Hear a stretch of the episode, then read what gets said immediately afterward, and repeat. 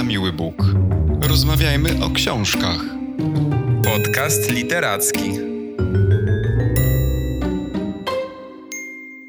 Dzień dobry Maćku, witamy wszystkich naszych słuchaczy.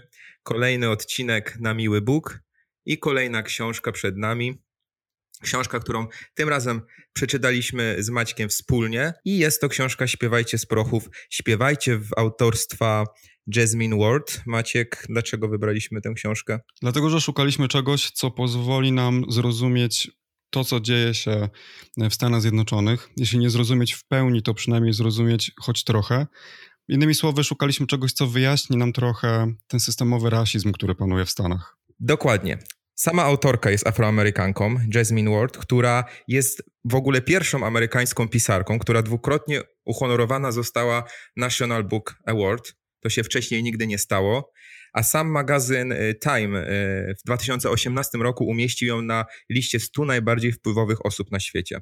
W ogóle uważa się, że Jasmine Ward jest jedną z najważniejszych w tej chwili pisarek amerykańskich i że jej literatura y, jest zdecydowanie warta poznania. W Polsce książkę wydało wydawnictwo poznańskie, a tłumaczeniem zajął się Jędrzej Polak. Trzeba powiedzieć, że miał dosyć trudne zadanie, według mnie przynajmniej, bo w książce jest dużo takich y, charakterystycznych imion czy pseudonimów bohaterów, które są zbudowane na zasadzie słowotwórstwa i y, to słowotwórstwo na pewno ma inne, y, inną odmianę w, w języku angielskim, inną w polskim, a Jędrzej Polak poradził sobie e, bardzo dobrze i to wszystko brzmi naturalnie, charakternie. Tak tam jeden z bohaterów ma na imię Dany i właściwie nie wiemy, czy to jest imię polskie od e, przymiotnika Dany, czy angielskie Danny. Przypuszczam, że nie, nie, wiem właśnie jak to brzmi w, oryginale, przypuszczam, że given, bo tam w, z kontekstu e, wynikało, że rodzice tego chłopca właściwie nie oczekiwali dziecka, ale zostało ono im dane przez los czy przez Boga i dlatego dali mu takie imię. Tak jest. Tak jak wspomniałem, Jasmine Ward jest afroamerykanką i ona w swoich e, tekstach podejmuje e, kwestie problemów rasowych, które jej zdaniem, ale też myślę, że zdaniem mediów w ostatnich czasach są niezwykle aktualne w Stanach Zjednoczonych. Ostatnie wydarzenia tylko to podkreślają. E, I umiejscawia swoją powieść, Śpiewajcie z prochów, śpiewajcie, na południu Stanów Zjednoczonych, czyli miejscu, które wszystkim nam kojarzy się historycznie z tymi Stanami, które najdłużej opierały się przed zmianami w konstytucji, y, żeby niewolnictwo i podział rasowy jakby usunąć z tej konstytucji.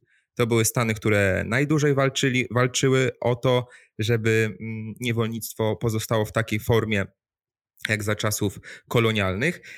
I historia umiejscowiona jest w jednym y, ze stanów południa, w Mississippi, a konkretnie cała powieść dzieje się wokół miasteczka i więzienia o tej samej nazwie, czyli Parchman. To jest takie miasteczko w delcie Mississippi, które na początku, w którym na początku XX wieku wybudowano największe w stanie więzienie. E, właśnie Parchman. I e, pierwsi osadzeni nazwali je Parchman Form i ta nazwa się przyjęła. Było to pierwsze w Ameryce więzienie bez murów. E, zamiast nich e, wbudowano ogrodzenie, które pozostawało pod prądem elektrycznym.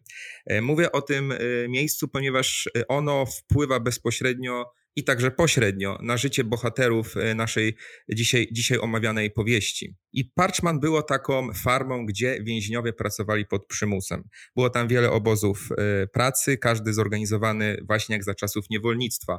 A trzeba powiedzieć, że niewolnictwo w Stanach Zjednoczonych zniesiono w latach 60. XIX wieku, a tam nadal te warunki trwały i przez wielu określane były jako warunki dużo gorsze niż e, warunki w, w, czasach niewolnictwa, kiedy to, to niewolnictwo było realizowane w taki indywidualny sposób. Osadzeni w tym więzieniu pracowali przy zbiorach bawełny, produkowali żywność, e, pracowali przy budowie dróg. No i jakby obowiązywała tam ta pełna segregacja rasowa, i taki stan trwał aż do lat 70. XX wieku kiedy tam y, zamknięci bojownicy zaczęli forsować pomysł y, złożenia do sądu federalnego skargi, że warunki panujące w więzieniu Parchman są niezgodne z konstytucją. Sąd federalny przyznał im rację na procesie w latach 70. i wtedy Parchman stało się więzieniem takie jak inne. No i właśnie w Parchman dzieje się akcja tej książki, między innymi. E, jest to miejsce, gdzie zmieni, które zmieniło, tak jak wspomniałem, życie bezpośrednio dwóch głównych bohaterów książki. Głowa rodziny, o której jest ta książka, tatko, zwany też z rzeki, oraz jego zięć, Michael. I co ciekawe, z rzeki był afroamerykaninem, a Michael przedstawicielem rasy białej. Ich historia rozpoczyna się właśnie wtedy, kiedy Michael, czyli zięć z rzekiego, wychodzi z więzienia, wychodzi z Parchman. Powiedzmy jeszcze może, kto jest bohaterem tej książki, bo oprócz y, tatki jest też mamcia, y, czyli babcia tej rodziny. Tatko to jest y, dziadek tej rodziny. Później ich córka Leoni, Michael, o którym wspomniałeś, i Michael Leoni są parą, i dzieci Leoni i, Michaela, czyli Jojo i Kyla.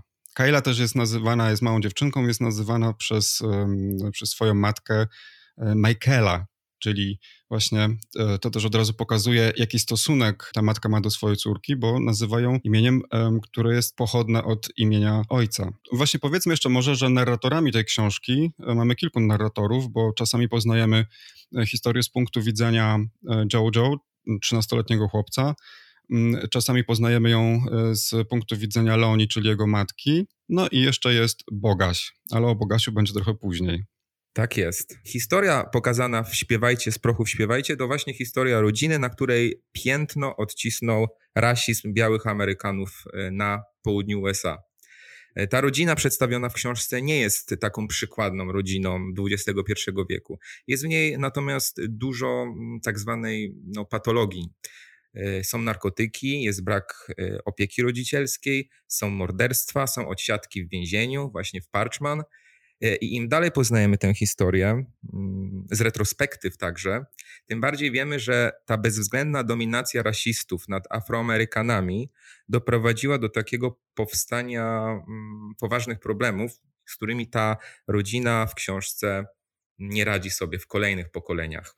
Wiesz co, to jest coś, co zrobiło na mnie ogromne wrażenie. To znaczy to, jak ustawione są relacje pomiędzy e, rasami w Stanach Zjednoczonych. Tam jest wiele cytatów i wiele takich sytuacji, które pokazują, że osoba czarnoskóra zawsze będzie na niższej pozycji, zawsze będzie przegrana w jakimkolwiek konflikcie z osobą białą. Na przykład jest taki cytat, mówi to Leoni. Wiedziałam, że dom należy do niej, a jakby co, to ja jestem czarna, a ona biała, więc jak ktoś usłyszy, że się lejemy i zadzwoni po gliny, to ja pójdę siedzieć, a ona nie. Choć to moja najlepsza przyjaciółka. E, to jest taka scena, w której właśnie Leoni odwiedza swoją e, najlepszą przyjaciółkę, e, która jest biała. Mają ochotę tak naprawdę sprać, bo dodajmy też, że Leoni jest dosyć agresywną osobą, wszystkich bylała po pysku. To też jest cytat. To ja dodam jeszcze cytat od siebie. Tatko y, w rozmowie z Jojo, czyli ze swoim wnukiem, y, mówi o białych. Wystarczy, że na ciebie spojrzą i zobaczą różnicę, synu. Nieważne, co ty w nich widzisz, ważne jest to, co oni widzą w tobie mówi do niego synu, tak jak pewnie zwróciliście uwagę, ale jest jego dziadkiem, bo tam role w tej rodzinie są trochę pozamieniane. No właśnie, bo rodziców nie ma i rolę rodziców musieli przejąć dziadkowie, ale też w pewnym sensie rolę ojca przejmuje Jojo, który jest ojcem dla, dla małej Kylie. I też ta Kylie na przykład ucieka od swojej matki, ucieka od swojego prawdziwego biologicznego ojca i w takich sytuacjach zagrożenia, w momentach smutku, zawsze ucieka do Jojo i um, ten zawsze otacza ją swoim ramieniem. Tak, matka tutaj w tej powieści może się jawić i jawi się na pewno jako osoba nieodpowiedzialna, uzależniona od, od narkotyków i niespełniająca tej swojej roli matki, opiekunki, ale mamy mm, z racji tej trójosobowej y, narracji, widzianej z różnych perspektyw, możemy ocenić y, i przeczytać o tych motywacjach, dlaczego matka zachowuje się w ten sposób, dlaczego nie daje opiekuńczości i e, takiej, e, takiego ciepła swoim dzieciom, dlaczego one od niej uciekają. To, to wszystko jest powiedziane z pierwszej osoby, czyli ona sama mówi nam, dlaczego tak jest, i potem okazuje się, że to wszystko jest związane oczywiście z, tymi, z tym bólem, który swoją genezę ma e, w nierównym traktowaniu, w bardzo złych wydarzeniach z przeszłości, morderstwach, w śmierci, w niepogodzeniu się z tym. To wszystko narasta w bohaterach. Znaczy ja się trochę z tym nie zgadzam, bo to jest. Um, ona. Leoni ma właściwie świadomość tego, że jest złą matką i często o tym mówi, ale na przykład mamcia, która też przeszła przez to wszystko, przez to przeszła Leoni, jest zupełnie inną opiekunką rodziny. I ona też, mamcia mówi tam, w pewnym momencie mówi coś takiego, że, że Leoni nie potrafi wykarmić swoich dzieci i ona was nigdy nie nakarmi. I ona mówi to do, mamcia mówi to do Jojo. I mówi, że po prostu Leoni nie ma czegoś takiego w sobie, co ja miałam od zawsze, że dzieci należy karmić i należy o nie dbać. To, jest, to są różne charaktery, e, jak, jak widać, i mamcia, i, i jej córka Leoni. Natomiast nie chciałbym, żebyśmy, Maćku, wchodzili tak bardzo w tą fabułę. Chciałbym zaznaczyć też jakby, żeby nie, żebyśmy nie byli zbyt tendencyjni w ocenianiu tego, że ta sprawa jest tak jednoznaczna, że teraz nic nie robi się y, względem mówienia o problemach Afroamerykanów, bo ta sytuacja na pewno zmienia się. Ona się zmienia powoli, ale przecież jest niezliczona ilość akcji w mediach, w społeczeństwie amerykańskim, która miałaby naprawić tą, tą ranę, która powstała na, w czasach niewolnictwa i segregacji rasowej to wszystko trwa chyba zbyt krótko, żebyśmy mogli powiedzieć już, że mogłoby być już zaleczone i mogłoby przejść do, do normalności. Wydaje się, że społeczeństwo amerykańskie jakby doszło do takiego momentu trochę iluzorycznego, że wszystko jest normalnie i historia, y, historia nie ma już wpływu na teraźniejszość, a ciągle jeszcze ma, bo zdarzają się te sytuacje, szczególnie w ostatnim czasie, takie jak ta z George'em Floydem. No właśnie, ale to nie musimy nawet o George'u Floydzie mówić, no bo y, w tej książce jest taka scena. Oni jadą w nocy, w środku nocy i zatrzymuje ich patrol policji. I tylko dlatego, że kierowcą jest czarnoskóra kobieta, Policjant każe jej wysiąść i przeprowadza z nią szczegółowy wywiad. Policjant się ich pyta, skąd jedziecie? I gdzie jedziecie? Ona mówi, że jadą do domu, a skąd? Mówi właśnie, że z Parchman. Ona nawet używa takich e, słów, Leoni, że nawet nie zdążyłam wypowiedzieć ostatniej litery tego słowa, a już po tym słowie miałam założone kajdanki e, na rękach i siedziała na środku ulicy. Jojo, który ma 13 lat, policjant każe mu wysiąść i traktuje go jak dorosłego. Również go skuwa, zabiera mu małą, e, małą Kylie i, i też każe mu usiąść na ulicy. I tam jest bardzo symboliczna scena, w której Jojo chce dotknąć swojego talizmanu, który ma w kieszeni i wsuwa dłoń e, do kieszeni. I to jest scena, którą właściwie widzimy w filmach o tej tematyce, czytamy o tym też w książkach. To znaczy, czarnoskóry mężczyzna nie może wsunąć dłoni w kieszeń, jeżeli stoi przed policjantem, bo, bo za chwilę policjant będzie po prostu e, mierzył do niego ze spluwy. I tak jest też e, w tej scenie. E, tam wszyscy po prostu wstrzymują oddech, bo, bo boją się, że, e, że Jojo zostanie zamordowany przez policjanta. Więc wiesz, dużo jest takich w ogóle momentów świetnie wychwyconych e, przez autorkę i które one się właściwie cały czas słyszymy o tego typu sytuacjach. Jest też taki bardzo fajny cytat w tej książce, taki moment, kiedy oni jadą samochodem i, i Jojo widzi, jak Michael zaciska dłoń na karku Leoni Kładzie rękę z tyłu fotela, chwyta dłonią kark Leoni, ściska ją i głaszcza delikatnie. Kiedyś tak samo trzymała mnie za kark mamcia, jak chodziliśmy do sklepu i przemierzaliśmy we dwoje przejścia między półkami. Jeśli za bardzo się podniecałem przed kasą, widząc wyłożone słodycze, mamcia ściskała mnie lekko za szyję, nie za mocno. Tyle, żeby mi przypomnieć, że jesteśmy w sklepie, a wokół jest cała chmara białych i muszę się przyzwoicie zachowywać. E, no to nie wiem, ja jestem strasznie pesymistyczny, jeśli o to chodzi, e, w jaką stronę to dalej pójdzie, bo tego typu historie pokazują, że to jest naprawdę systemowy problem, który jest zakorzeniony w DNA Amerykanów i ja nie wiem, czy kiedykolwiek uda się tak naprawdę to pokonać. Tego nikt nie wie, e, natomiast no, nie minęło zbyt, zbyt długo czasu, żeby móc mówić o jakimś takim rzeczywiście skutecznym, skutecznym pozbyciu się problemu ale to jest książka pesymistyczna i tutaj jakby mm, trudno jest mi znaleźć inne, inne określenie na, na tą historię. Ona jest naładowana y, poza tym, że smutną historią, pełną bólu tej rodziny, to ona też jest napisana w sposób naturalistyczny. Tam jest język, który jest szorstki, język, który bez jakichś zahamowań mówi o ludzkiej y, fizjologii, o uboju zwierząt, o przedstawia te wszystkie szczegóły, które, które sprawiają, że tę książkę nie czyta się jak y, sielankę. To nie jest y, łatwa lektura. Ale z drugiej strony warto zauważyć, że mamy bardzo dużo poetyckich też y, określeń. Takiej poezji płynącej choćby z opisu tego południa Stanów Zjednoczonych, z tych dróg szybkiego ruchu, długich dróg, wielkich połaci pól bez żadnych zabudowań, przyrody, wiejskiego klimatu. Więc z jednej strony jest ta szorstkość, z drugiej mamy klimat południa, który udziela się, mnie się udzielił do tego stopnia, że, że gdzieś w Google'ach, e, w Google Maps śledziłem sobie te opisane w książce miasteczka, e, żeby wyobrazić sobie tą atmosferę e, panującą w książce. I nagle ta poezja zostaje właśnie przerwana jakimś mocnym, nerwowym opisem kolejnej złej sytuacji, która trafia się bohaterom. Jest taka ciągła atmosfera nerwowości. Nie wiem, czy też tak miałeś czytając. Tak, jest, y, jest w ogóle bardzo duże napięcie. To jest taki, mimo że właściwie w tej książce się za dużo nie dzieje, jeśli chodzi o akcję, bo przez połowę książki bohaterowie jadą do Parchman odebrać Michaela, a w, przez drugą połowę właściwie wracają z powrotem do domu. Tam jest też taka budowa szkatułkowa, bo mamy też drugą opowieść, czyli opowieść tatka, który właśnie opowiadał o Bogasiu i o tym, co kiedyś wydarzyło się w Parchman, czyli tak są właściwie dwie historie przeplatane. Natomiast tak, no jest duży ładunek emocjonalny, jest duże napięcie, niepokój, dużo mroku. Ja w ogóle uwielbiam takie książki. Bardzo się w ogóle cieszę, że, że wybraliśmy tę książkę e, jako naszą wspólną lekturę sierpniową. Jestem cały czas pod wrażeniem. Skończyłem niedawno, wczoraj, e, tę powieść i ciągle o niej nie mogę zapomnieć. Jestem pewien, że jeszcze długo o niej nie zapomnę. A jeśli mogę tylko powiedzieć słówko do tego, co powiedziałeś na temat stylu, to oczywiście mamy tam ropę, błoto i te wszystkie fizjologiczne aspekty człowieka i też Przecież scena otwierająca książka to jest y, tak naprawdę zarżnięcie kozła. I to też dosyć szczegółowo to jest opisane, łącznie z, ze smrodem flaków, z tym, że jest przygotowywana wątróbka dla mamci. To wszystko jest jakieś takie brudne. I, I, jakby ta scena była dla mnie bardzo symboliczna. Ona trochę tak nakreśliła klimat tej książki, właśnie takiego, takiego trochę brudu, mroku. No, czasami aż ciężko przez to przejść. E, ale stąd też te emocje i, i, i to, że pamię będziemy pamiętać o tej książce na pewno dłużej niż, e, niż tylko tydzień po przeczytaniu, ale w całej tej, e, całym tym brudzie pojawia się nagle ten realizm magiczny. Tam jest mnóstwo sytuacji nierealnych. Tam są duchy, tam są zmarli, którzy przychodzą i odwiedzają tą rodzinę. Jak ty to odczytujesz? Czy to jest jakby kolejny kontrast w tej książce.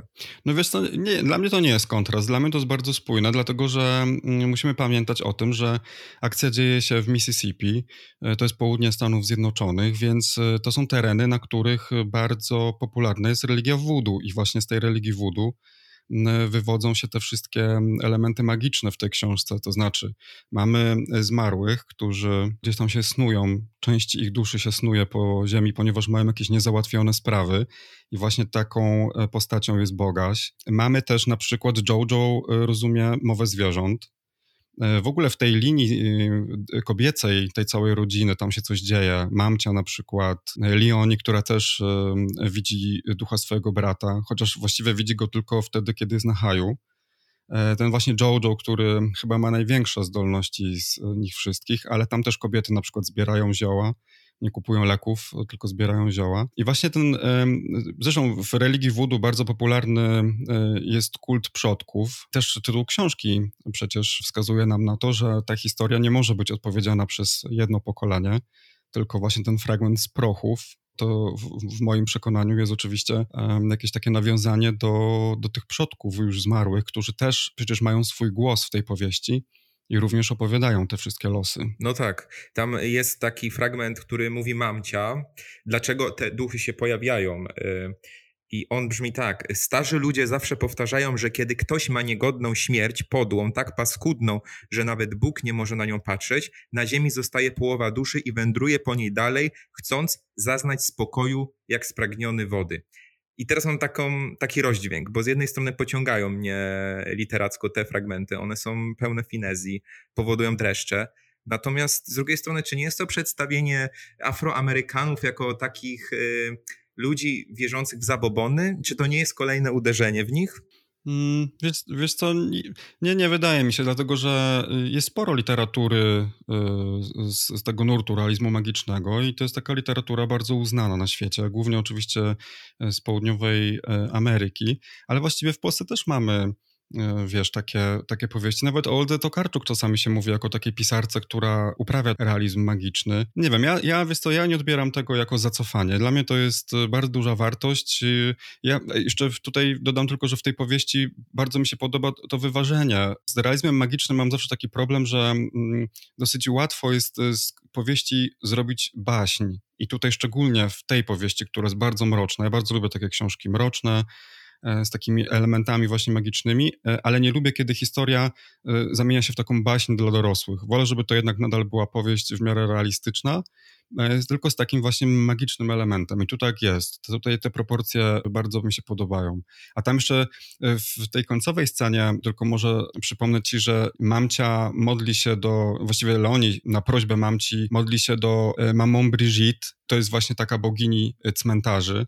I dlatego mamcia prosi swoją córkę, aby poszła na cmentarz i przyniosła stamtąd trochę kamieni. I ona później budują taki stożek z tych kamieni i, i owijają go bawełną i, tworzą z tego właśnie ołtarz dla mamą Brigitte, która właśnie jest no, jedną z najważniejszych w religii voodoo. Tak, ta ostatnia scena, y, gdzie miesza się świat realny ze światem pozaziemskim, jest, była dla mnie wręcz ciężka do ogarnięcia. To jest, y, to jest naprawdę scena, którą można przeczytać kilkakrotnie, żeby, żeby doszukiwać się jakby sensów przebiegu tych, tych, tych, tych słów, tych pieśni, które tam y, się pojawiały. Y, natomiast na pewno jest bardzo charakterystyczna, bardzo zostaje w głowie. Jest fantastyczna. Wiesz co, ja miałem ciarki na plecach, naprawdę. Ale to też trochę dlatego, że mnie bardzo fascynuje ta religia voodoo, dlatego że y, no ona jest właściwie przez popkulturę, głównie amerykańską, właśnie uproszczona do tych laleczek voodoo. I przynajmniej ja nie znam korzeni, nie za bardzo się orientuję w tych wszystkich właśnie bogach i boginkach y, te, tej religii. To jest wciąż dla mnie coś bardzo tajemniczego i coś, co z wielką chęcią poznaję. Tak, właśnie zastanawiałem się, mm, jak ta powieść wyglądałaby w formie filmu. Mhm. Wydaje mi się, że ta scena mogłaby być nagrana naprawdę z dużym rozmachem, bo, bo, bo jest bardzo plastyczna, bardzo, bardzo wielowątkowa. Ale odchodząc już od tego realizmu magicznego, trzeba jednak pamiętać, że ta książka ma bardzo realny wydźwięk. Tam pada taki cytat, że który mówi sam Bogaś, czyli osoba czarnoskóra, która jest ofiarą rasizmu. Czasem mam wrażenie, że coś się zmieniło, ale potem zasypiam, budzę się i widzę, że nic się nie zmieniło, ani trochę. To jest taki bardzo, bardzo, bardzo smutne podsumowanie tych wszystkich lat, w których Ameryka powinna uczyć się szacunku do człowieka, równości. I Jasmine Ward wydaje się mieć bardzo jasny i klarowny przekaz w tej książce, że nie jest dobrze, że nadal jest bardzo wiele do zrobienia i naprawdę ogromne zadanie przed Stanami Zjednoczonymi, żeby, żeby sobie z tym problemem poradzić. Mm, ale wiesz co, no tak jak ja mówiłem wcześniej, yy, strasznie właśnie jest smutno się robi po tej książce, jak się trochę o tym myśli, co dalej. E, I tak jak wcześniej już mówiłem, no jestem bardzo pesymistyczny. Nie wiem, czy kojarzysz taki fragment, w którym Michael, e, e, on tam pracował na jakiejś takiej platformie wiertniczej i umierały delfiny. Mm, I tutaj jest taki fragment i on mówi, delfiny zdychają od ropy całymi stadami, które morze wyrzuca na plażę na Florydzie, w Luizjanie, w Alabamie i Mississippi. Ropa je parzy, mają od niej liszaje, wyżera im wnętrzności. A potem powiedział coś, czego nigdy nie zapomnę. Ale niektórzy naukowcy pracujący dla BP mówią, że to nie ma nic wspólnego z ropą, bo takie rzeczy przydarzają się zwierzętom, zdychają bez powodu. Czasem całymi stadami, czasem wszystkie naraz. Spojrzał na mnie i dodał: Kiedy to usłyszałem, pomyślałem o ludziach, bo ludzie też są zwierzętami. Popatrzył na mnie w taki sposób, że byłem pewny, iż nie ma na myśli jakichś tam ludzi, ale mnie. No i to jest właśnie taka, takie podsumowanie tej książki, że czasami jest tak, że zwierzęta giną całymi stadami albo całymi gatunkami i jak sobie pomyślimy o tym, że ludność czarnoskóra jest właśnie skazana na taki los, no to nie mam na to recepty. No, rzuciłeś mi nowe światło na tę scenę. Rzeczywiście jest jest szokująca. To jest bardzo głęboki problem, o którym my tutaj nie będziemy rozmawiać, bo to jest temat rzeka. Myślę, że nie jest to nawet nie małe kompetencji chyba intelektualnych, żeby się zagłębiać w to.